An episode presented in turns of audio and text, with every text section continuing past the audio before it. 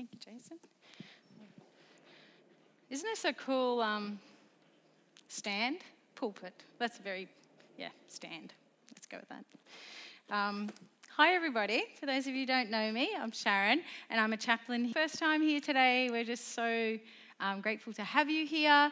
If you haven't been for a while, it's so good to see you again. And um, if you are a student, um, I'm super excited that you're here. Um, wherever you go to school, it's fantastic to have you here today. Um, I thought today that we might start with something that um, is a little bit chapel like, so you can get a little taste of some things we might do in chapel. Um, but I have this box up here, I'll turn it around, looks better this way. We, we're, there are chocolates in here, and you too could have one. So, um, first of all, as has already been alluded, right now um, our year 12s are wrapping up and week, so they are. I'm sure really looking forward to next Sabbath. But I just wanted to honour our year 12s, and I, I wonder if you know who they are. So we have Bryce, who's actually here today, and we have Talia, who's also here today, and we have Kobe, who's over here today. Give us a wave, Kobe. Um, And we have others that come to refresh from time to time. Chloe. We have Ben, he's on my list, he's here today. He's over there staying up the front, doing year 12. Cameron, Daniel, Tay, Jess, Byron, who are also, I don't, is Byron's not here, is he, Hannah? Hiding? No. Um, so, to all of you, I just want to honour you and say congratulations. Um, we are indeed praying for you as you finish off year 12 and with you. We look forward to celebrating with you next week. Um, so, in that theme of year 12s, you know, when it comes to senior school, when you, when you come into that space of finishing year 10 and moving into year 11, suddenly you are bombarded with a whole heap of acronyms. So, I'm going to do a little bit of prize giving and see how well you know the acronyms of senior school. So, students, some of these will be really easy for you, but I wonder if even some of them you don't know what they are. And parents, this is a test for you. Teachers, well, you know, you should know this. And anybody else just might have a random guess. So, if you, I'm going to put them all up here on the screen so you can see what they look like. Let's see if they'll come. All right, clicker, clicker. There we go. So, anybody think they know what ATAR stands for?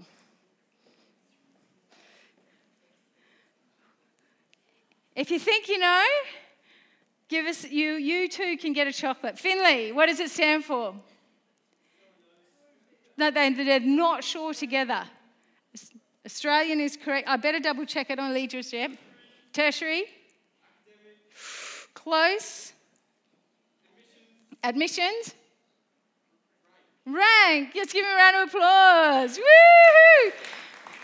I need one helper. Let me pick on someone who's Mr. Thompson, our principal. I don't know if you could. You're on the end of the row. Like, would you be able to be my just take it around and smile like you always do so well.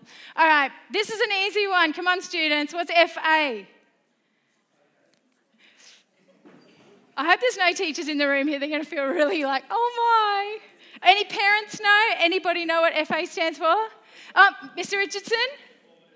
Formative assessment. All right, give him, give him a chocolate. Done in year 11. So, all the year 11s in the room, you too could have had that one.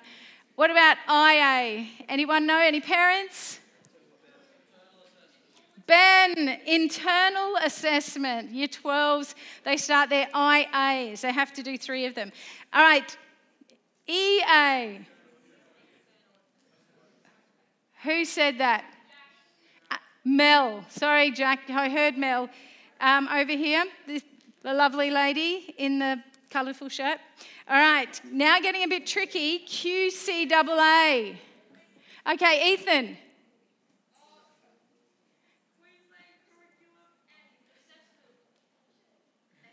Assessment what? What does your phone say?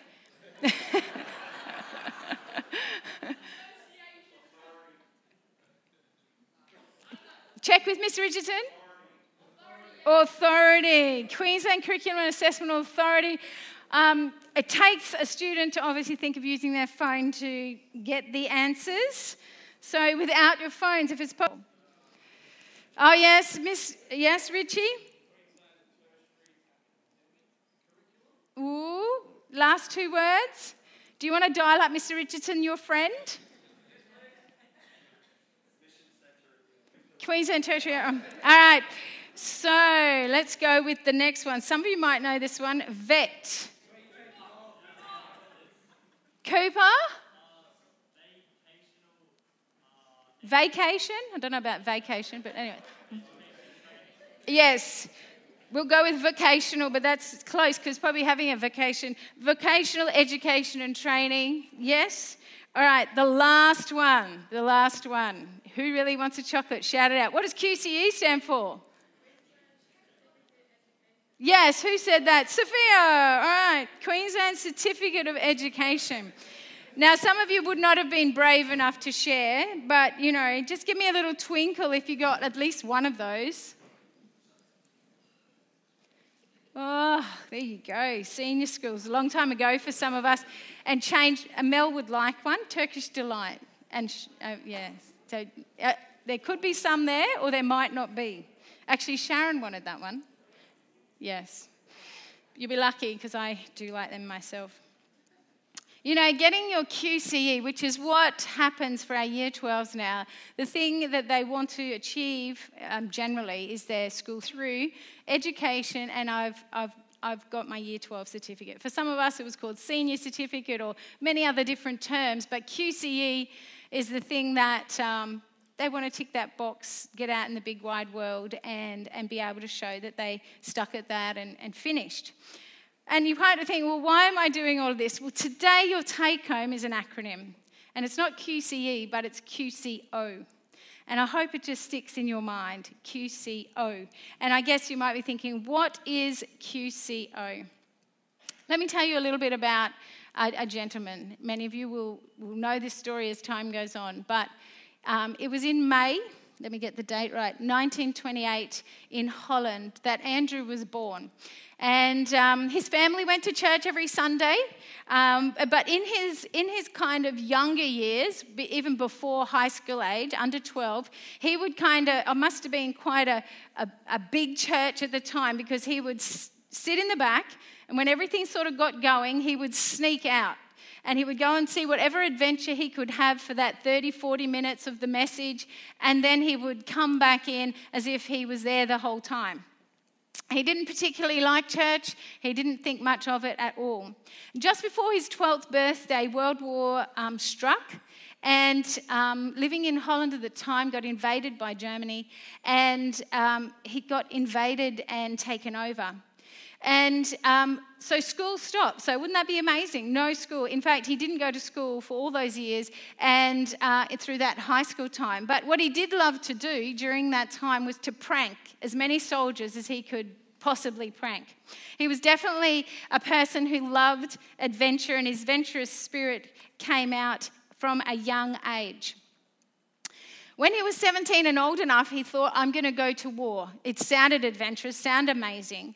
So that he did, and he, he went long before in that, in that environment he realized war was not what he thought it was.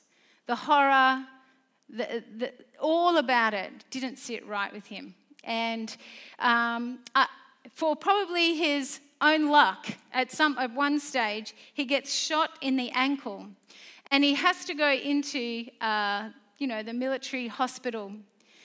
When he first went off to, to war, his parents gave him a Bible. But as I said, in his bag, um, didn't really pay any attention to it. But when he was in hospital, you know, as you do as a young man, he noticed all the lovely nurses. Um, they looked pretty and they were, but what stood out to him was that they, they just had this presence about them.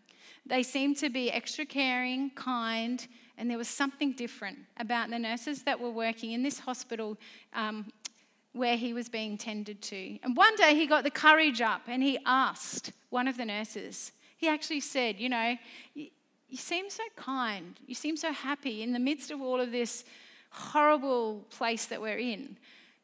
Why is that? And the nurse was courageous enough to say, Well, actually, I'm a Christian, and shared how that made a difference in her outlook and in her life. And it got Andrew thinking. He thought, Well, you know what? That Bible, I'm going to kick off at the dust and I'm going to have a read.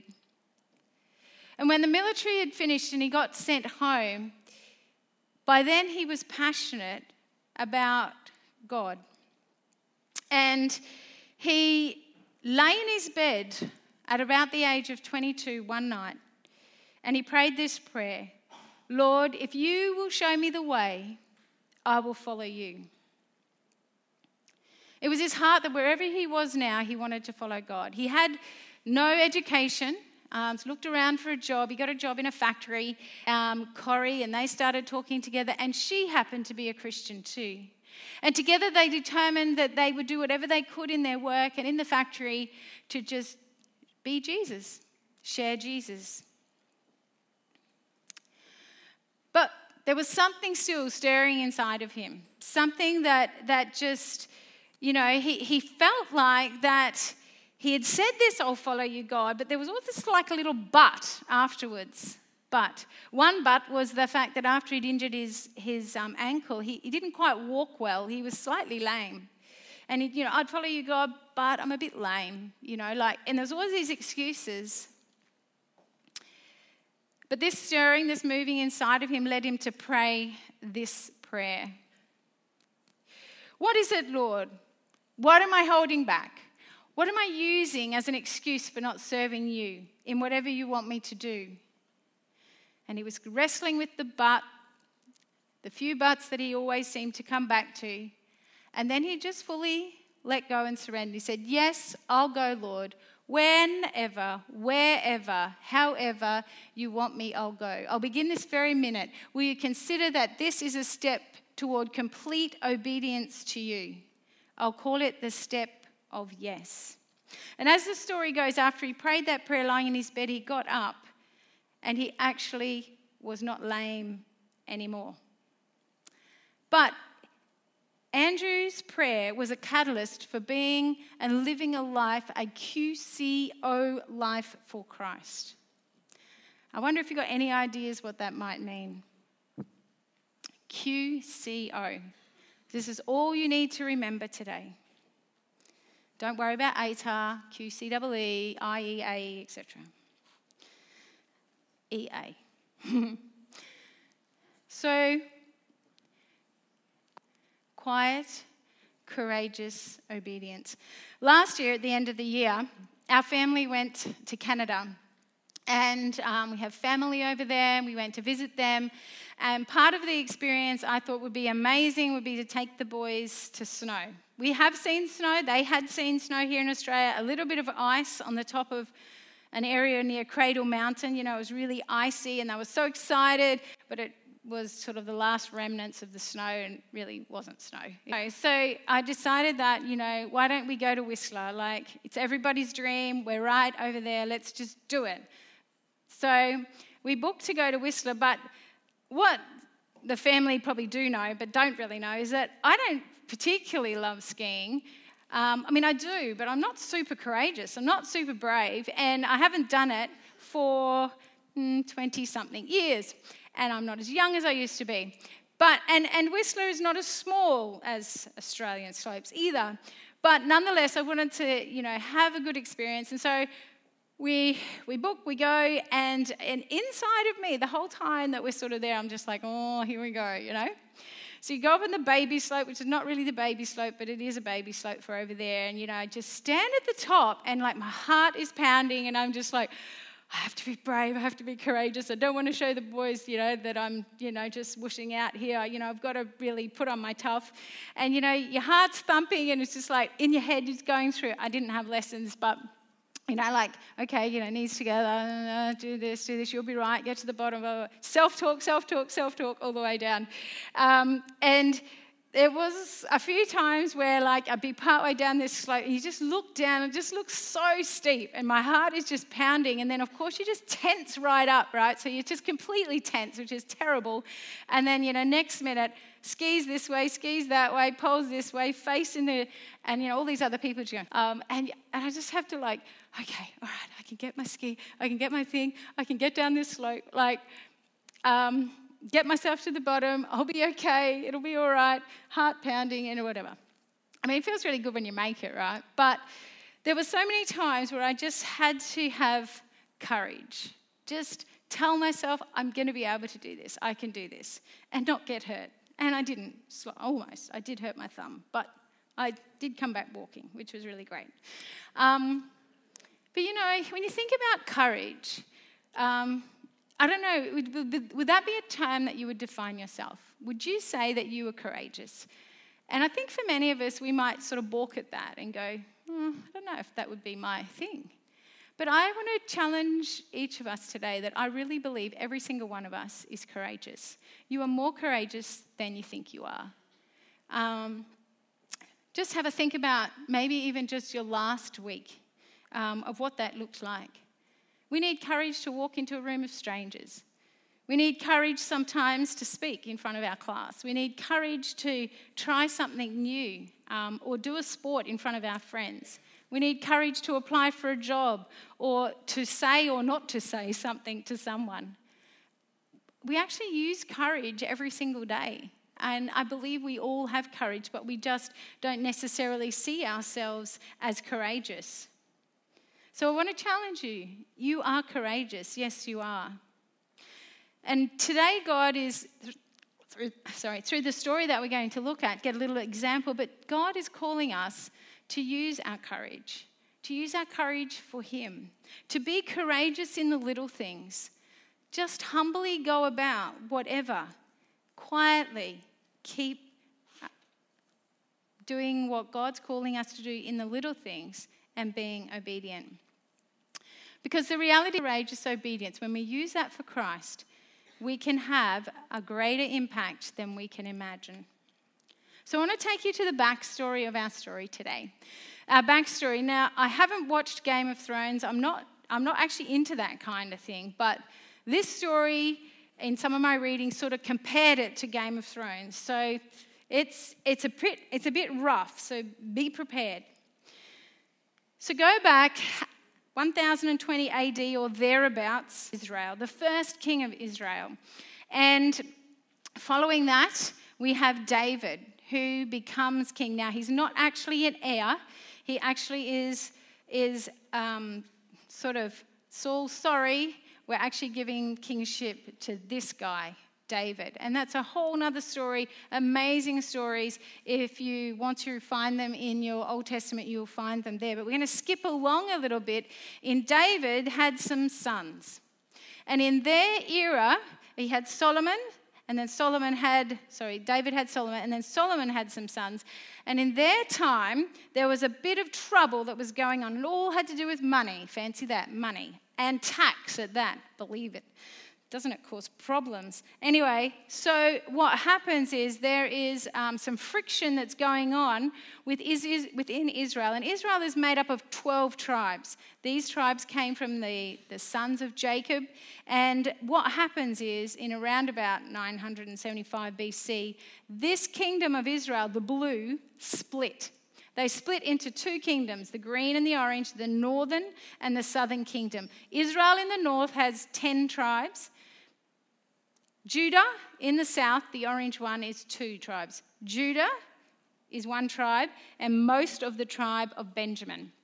So, Judah and Benjamin are the names of two of the 12 um, of children of Jacob, part of the northern kingdom.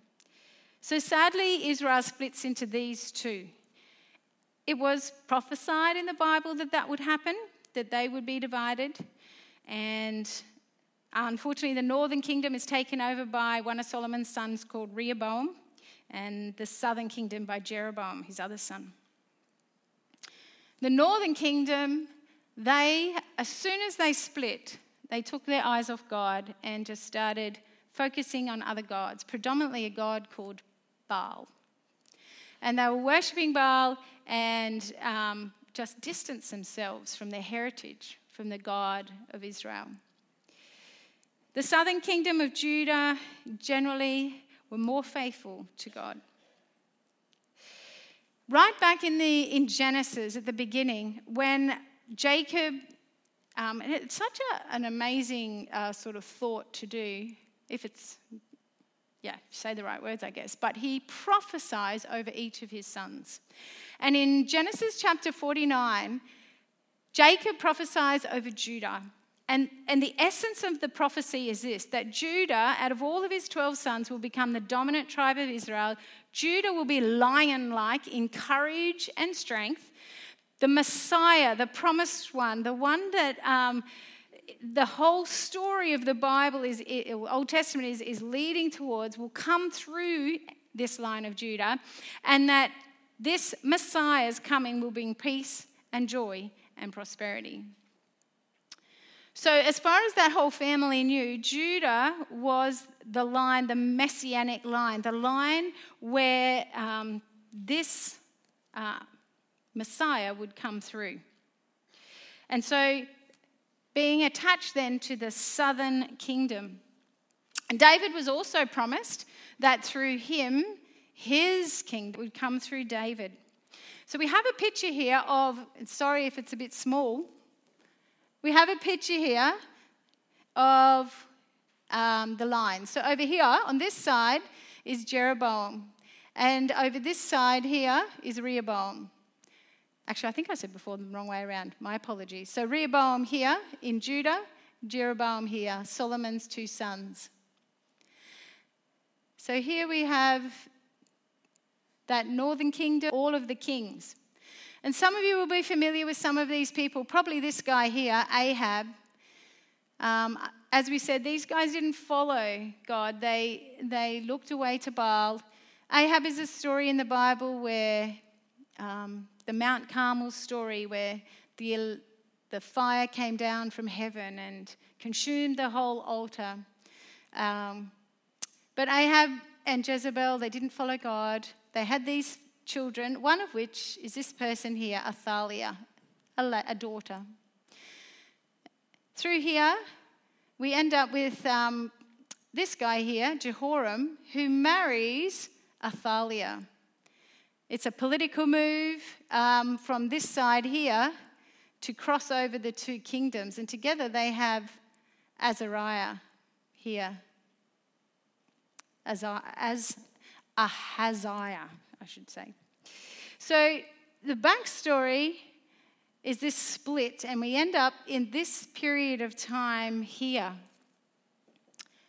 There's a lot of tension between the two, the northern and the southern kingdoms. And remembering that the northern kingdom, this kingdom here, had truly, um, they were Baal worshippers. And um, what it doesn't show oh, yes, it does, hide him behind here, is this guy here, Jehu.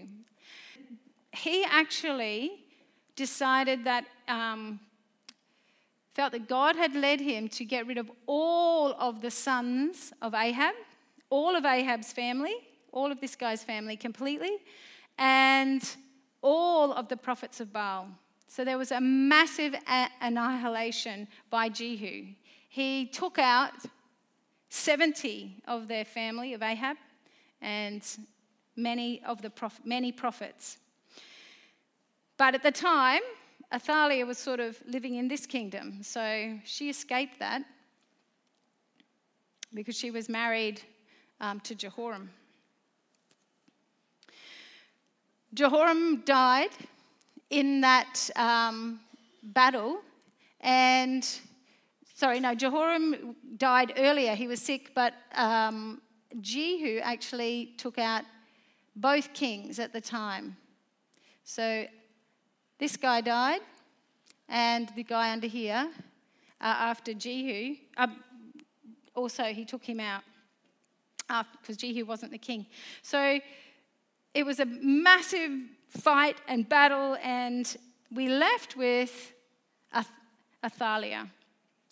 And this is where the story that we, that's kind of the backstory. This is the story that I just want to have a look at today, um, which is a tiny little snippet in the Bible.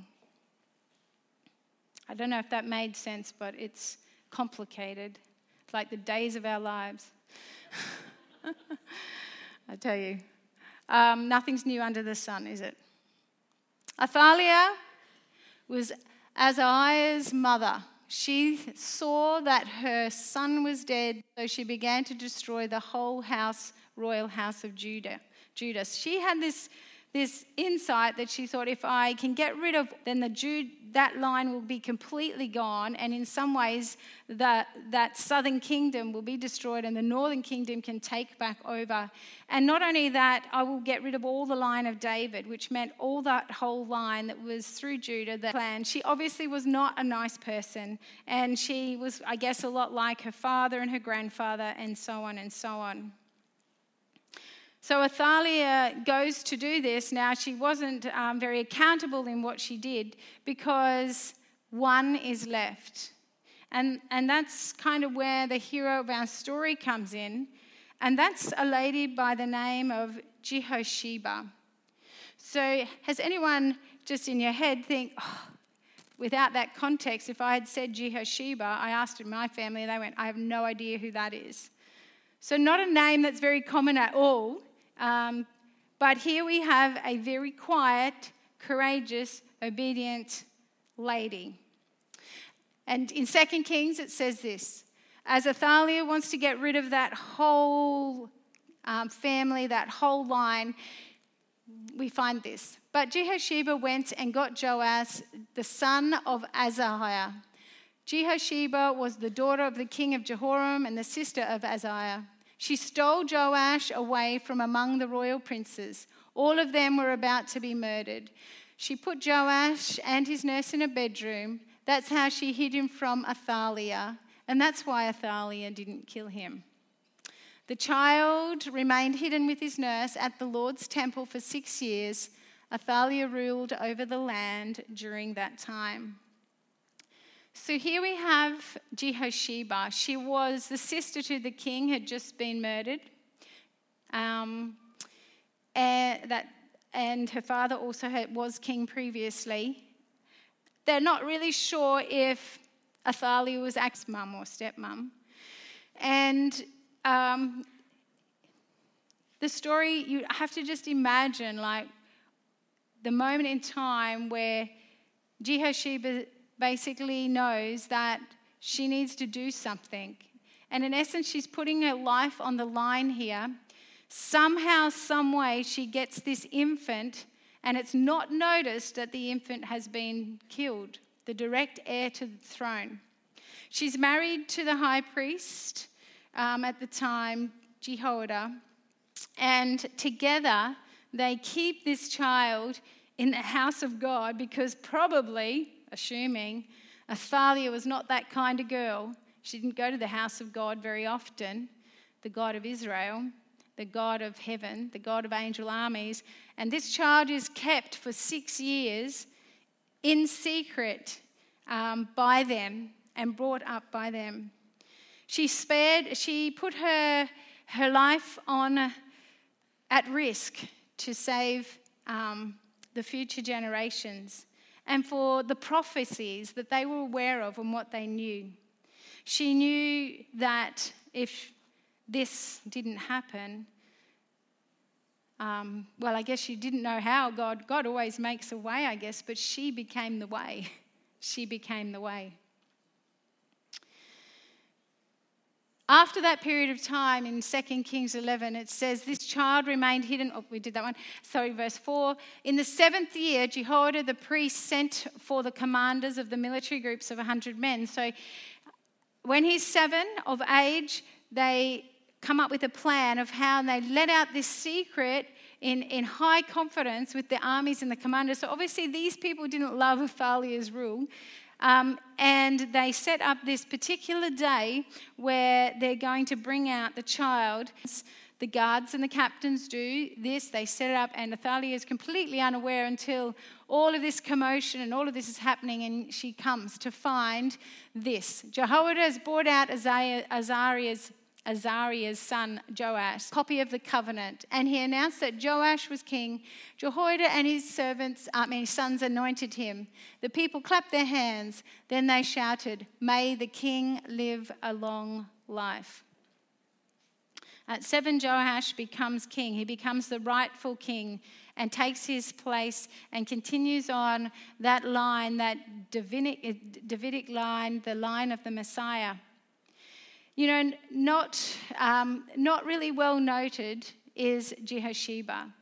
But as you read about her, she's considered a hero or a heroine. She's considered somebody, a princess who actually went about with QCO, quiet, confident, uh, quiet, courageous obedience to do what was right. I believe God impressed upon her to take the risk to do what she did. As we said, I don't know if you know any people today named Jehosheba. There's Ruth and Esther's, but not many Jehoshebas, is there? It's the same for us. We may not become famous, our names might not go up in lights, but that doesn't mean that we can't have QCO, quiet, courageous obedience. In fact, even more so, it's the little things. It's the little things that we can do that grows God's kingdom, that advances God's kingdom, not necessarily and often not the showy performances. You know, our part is to not necessarily, some of us may be in the big, may be way out there, but for many of us, we, and not forgetting and not negating that the small things can make a big impact if we just go about them humbly. If we're faithful to God one day at a time, we're faithful to God with one small, quiet, courageous, obedient act. Roosevelt wrote this Courage is not the absence of fear, but rather the assessment that something else is more important than fear. And sometimes when we might feel that that little thing that is, is too much that we can do. Maybe we remember that we have courage. You are courageous. I am courageous. Not only do we have to just, you know, we're not self helping here, but the Word of God is filled with Bible verses that remind us that we are not alone. Here's just a few of them Be strong and courageous because you will lead these people to inherit the land I swore to their ancestors, to their ancestors to give them. Be strong and courageous, Joshua 1 9. Hebrews 13 says this Now may the God of peace, who through the blood of the eternal covenant brought back from the dead our Lord Jesus, that great shepherd of the sheep, may he equip you with every good for doing his will and may He work in you and I what is pleasing to Him through Jesus Christ, to whom be glory forever and ever. Amen. Jesus is there for us. And he wants to, he can equip you and I to have this courage to do what he has called you and I to do. And all glory belongs to him.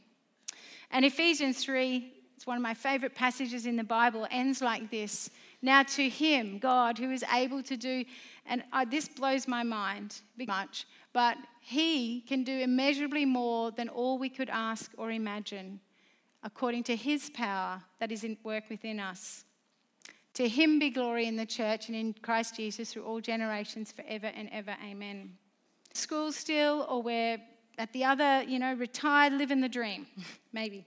I don't know. Joe, living the dream? Yeah, Lynn.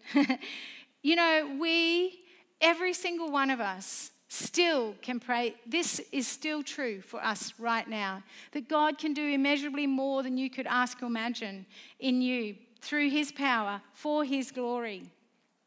I just love that. Let's go back to Andrew, who prayed that prayer, who said, Yes, God. Yes, give me courage, God. Once Andrew prayed that prayer, he had this heart. He'd had it before, but he hadn't really followed through to go to missionary school.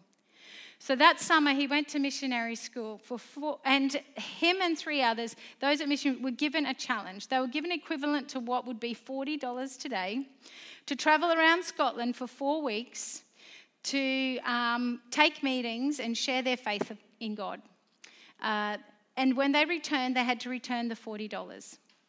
They were to ask nobody for money, and they had to trust God that He will provide. And Andrew saw amazing things happen in that time. Everything was provided for them, story after story. God showed up to provide transport, to provide food, to provide accommodation, to provide places that they could rent to be able to share God. And when he came back from that experience, it was so rich in his heart that it really spurred him on for many years to come as he, as he went through his life and remembered back how God actually showed up in that space. It was um, after that experience, and it was at the time in Europe where there were many communist countries, and the one country he felt first that God was calling him was, the, was what was Yugoslavia, uh, a, a country where you, like communist countries of the time, you could not be a Christian, and if you were, your life was at risk. But he had this heart where he felt like these people needed to know that someone cared, and he wanted to be able to penetrate into these places, God's word the Bible, and Christian material. So he decided he would openly apply for a visa to Yugoslavia, which uh, he got. Um, and, and then he was kind of like, God, I don't know what, how I'm going to how I'm going to penetrate Yugoslavia. I'm not, I don't know how this is going to happen and play out.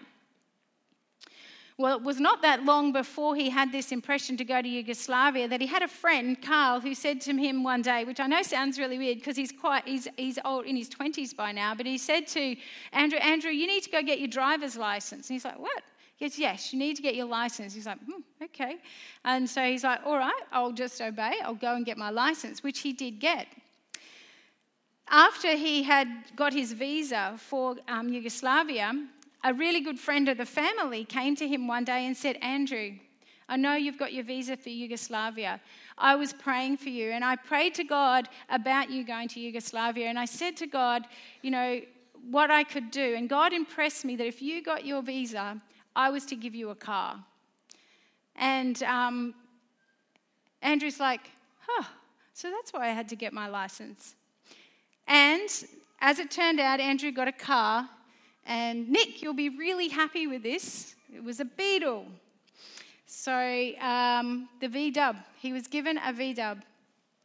So when the time came, Andrew loaded up this car with Bibles and Christian literature and headed off to the border of Yugoslavia at the time, troll, because this kind of material was not allowed into the country. Um, so he sat in his V dub and he prayed this prayer Lord, in my love across this border, when you were on earth, you made blind eyes see. Now, I pray, can you please make seeing eyes blind? Do not let these guards see the things you do not want them to see.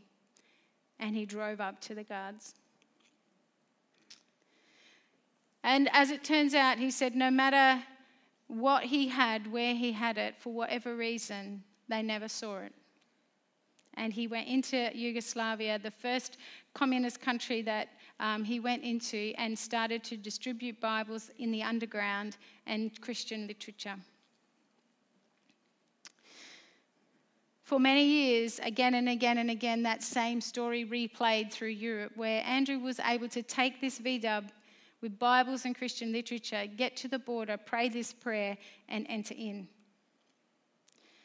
As communist Europe fell, Andrew had already had a heart for people who lived in countries where they wanted to follow Jesus and have a heart for God, but it was not allowed and their lives were at risk. So he started a charity called Open Doors, which is still around today, helping Christians around the world. Open Doors reaches into 70 um, different countries around the world. They distribute over 300,000 Bibles every year and over a million books of Christian uh, material, training people, discipling people, and helping people who are persecuted across the world. QCO. When Andrew was 22, he lay in his bed one night and he just said, Yes, God. He would never have imagined how his life turned out, and for many of you, you may be familiar. To keep his family safe, he never used his last name in those um, early days of going into communist countries, and so just was known to this day and has passed away now as Brother Andrew. QCO, quiet, courageous obedience. When we choose to have that for Christ, we'll have a greater impact than we can imagine as Ephesians 3:20 said. You're not Jehosheba, nor are you brother Andrew, but you are you, and you're courageous, and I'm courageous. We're more courageous than we believe. We're courageous to do what is right, to obey God's voice. We can. The whole of heaven's armies are with us. To talk to that student who's alone, to be faithful in your studies or your work or your relationships, to give money to a family who might need it at that time, to be honest when asked what happened, to consider that new job, to be consistent in the small things like your daily prayers or time with God. This week, when you're making decisions or you hear God's voice, I want you to think of QCO. Be courageous, trust God, and say yes, as Jehosheba did as Brother Andrew did. And imagine if we collectively, as a, as a community here, if every single one of us lived with this as part of our, our life, as, that when, as Paul said, we can just not even think or imagine what God could do through us. When we just live each day, say, God, QCO today, Give me quiet, courageous obedience to what you put in front of me today. I believe our relationships will be strengthened, love will be felt like a big wave. People will be cared for, our personal faith will be strengthened, miracles will unfold, joy will be experienced, and lives will be changed. We'll find ourselves in places and spaces that we would never have imagined for God. So there is ATAR, there is IA, there is EA, there is QCAA, and there is QCE. But whatever your future, whoever you are, above and beyond all of those things, go for what Jehosheba did. Go for QCO, quiet, courageous obedience for Christ. May you and I and we have a greater impact for God than we could ever imagine. Let's pray. Dear God, Thank you for the people in the Bible that, you know, that they're just sort of in between all the hero stories. Um, but their life, God, focuses us again to you, the main character of our lives. Thank you for the story of Jehosheba, for her courage, Lord, to do what was right, to listen to your voice. And God, thank you that you have given courage to all of us Lord, because you are with us and because, God, you love us and because you want to do more than we could ask or imagine through us. You want to see miracles unfold. You want to see love flourish. You want to see relationships grow. You want to see people see and experience your love, your grace, and your goodness. Lord, thank you for the privilege, the humble privilege that we have, God to be able to do this work with you. And as we go out from this place, Lord, maybe just remember QCO. In Jesus' name, amen.